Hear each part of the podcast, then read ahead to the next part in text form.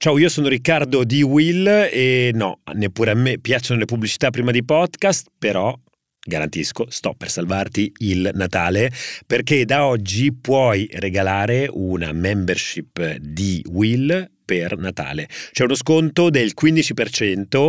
Che cosa regali? Sostanzialmente dei contenuti speciali dedicati, in primis Closer, il nostro podcast con Francesco Giano, delle esperienze solo per i members e un network di persone super interessanti che si ritrovano attorno alla nostra community di Will. Trovi tutte le informazioni su come regalare la membership qui in descrizione. Ciao!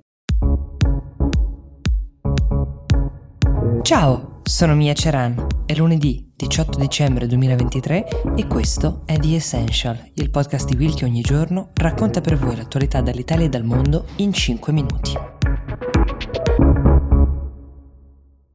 Non lontano da quella crisi umanitaria che stiamo testimoniando, a poco più di 1600 km dalla striscia di Gaza, sta prendendo forma una crisi che potrebbe avere dei risvolti molto interessanti anche sulla guerra e potrebbe trasformare questa guerra tra Israele e Hamas in una seria minaccia per il commercio mondiale, che per quanto possa sembrare un tema abbastanza venale e secondario di fronte alla strage di civili che stiamo testimoniando, potrebbe però giocare un suo ruolo nel mettere fine al conflitto, se non altro per interessi economici. Da venerdì scorso 4 delle 5 maggiori compagnie di trasporto marittimo al mondo hanno deciso di interrompere il passaggio delle proprie navi cargo nel Mar Rosso, bloccando di fatto una delle rotte più importanti per il commercio globale, quella che passa dal canale di Suez.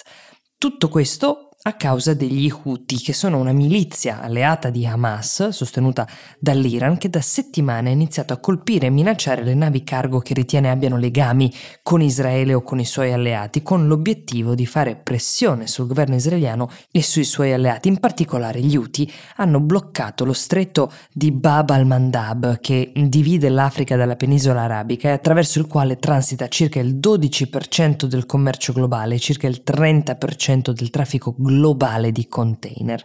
Qualche settimana fa avevamo raccontato di un attacco terroristico degli Houthi alla nave cargo Galaxy Leader. Durante questo attacco le milizie avevano dirottato la nave, avevano preso in ostaggio i membri dell'equipaggio. Ecco, la scorsa settimana invece gli Houthi hanno colpito 2 nuove imbarcazioni battenti bandiera liberiana, lanciando missili balistici e droni militari. Sabato una nave da guerra degli Stati Uniti è dovuta intervenire durante uno di questi attacchi, abbattendo 14 droni degli Houthi.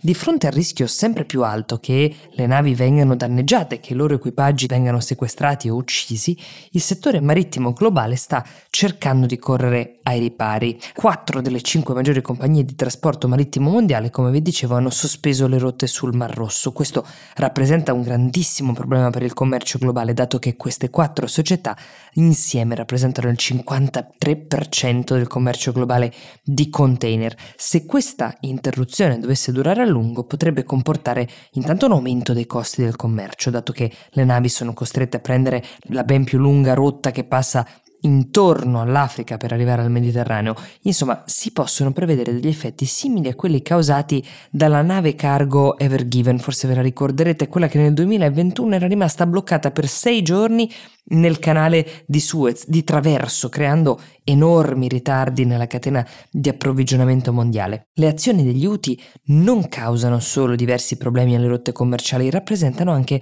una minaccia militare che Israele e i suoi alleati devono gestire in qualche modo. In particolare gli Stati Uniti stanno già cercando di limitare i danni causati dagli Houthi alle navi cargo, cercando anche di proteggere Israele dagli attacchi degli Houthi, dato che i droni della milizia hanno provato a raggiungere anche il territorio israeliano. Gli Houthi sono in possesso di un arsenale enorme di missili e droni, ottenuti soprattutto grazie al supporto dell'Iran, e sembrano voler usare tutte queste armi per spingere il governo israeliano a concedere un cessate il fuoco a Gaza.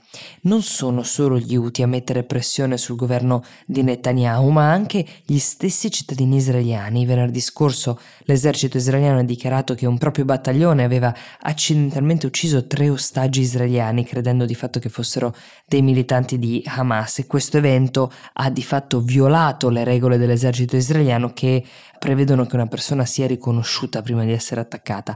Ha creato anche diverse tensioni in Israele. Venerdì scorso centinaia di cittadini hanno protestato contro il governo di Netanyahu, hanno chiesto un nuovo cessate il fuoco per liberare i 120 ostaggi che si trovano ancora nelle mani di Hamas nella striscia di Gaza. Il governo israeliano adesso quindi deve gestire una situazione politica e militare molto complicata. Da un lato ha promesso di non fermare la sua offensiva a Gaza fino a quando non avrà distrutto completamente Hamas, dall'altra deve gestire le pressioni interne, le richieste dei familiari degli ostaggi e della comunità internazionale anche per il cessate il fuoco. A fine novembre Israele e Hamas avevano raggiunto un accordo, lo ricorderete, per una tregua che è durata più di 10 giorni, ha permesso il rilascio di 105 ostaggi israeliani in cambio di più di 200 prigionieri palestinesi, oltre a permettere l'ingresso di aiuti umanitari all'interno di Gaza. Da allora però Israele non ha mai concesso altre tregue, si è concentrata sulle operazioni per uccidere diverse figure di spicco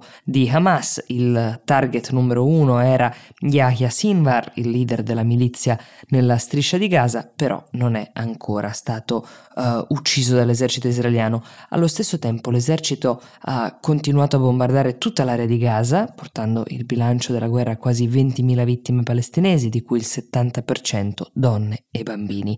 Numeri che provocano critiche anche da parte del presidente statunitense Joe Biden, che ha avvisato Netanyahu che Israele sta perdendo il supporto della comunità internazionale e ha chiesto all'esercito israeliano di abbassare l'intensità dei combattimenti a Gaza entro la fine dell'anno.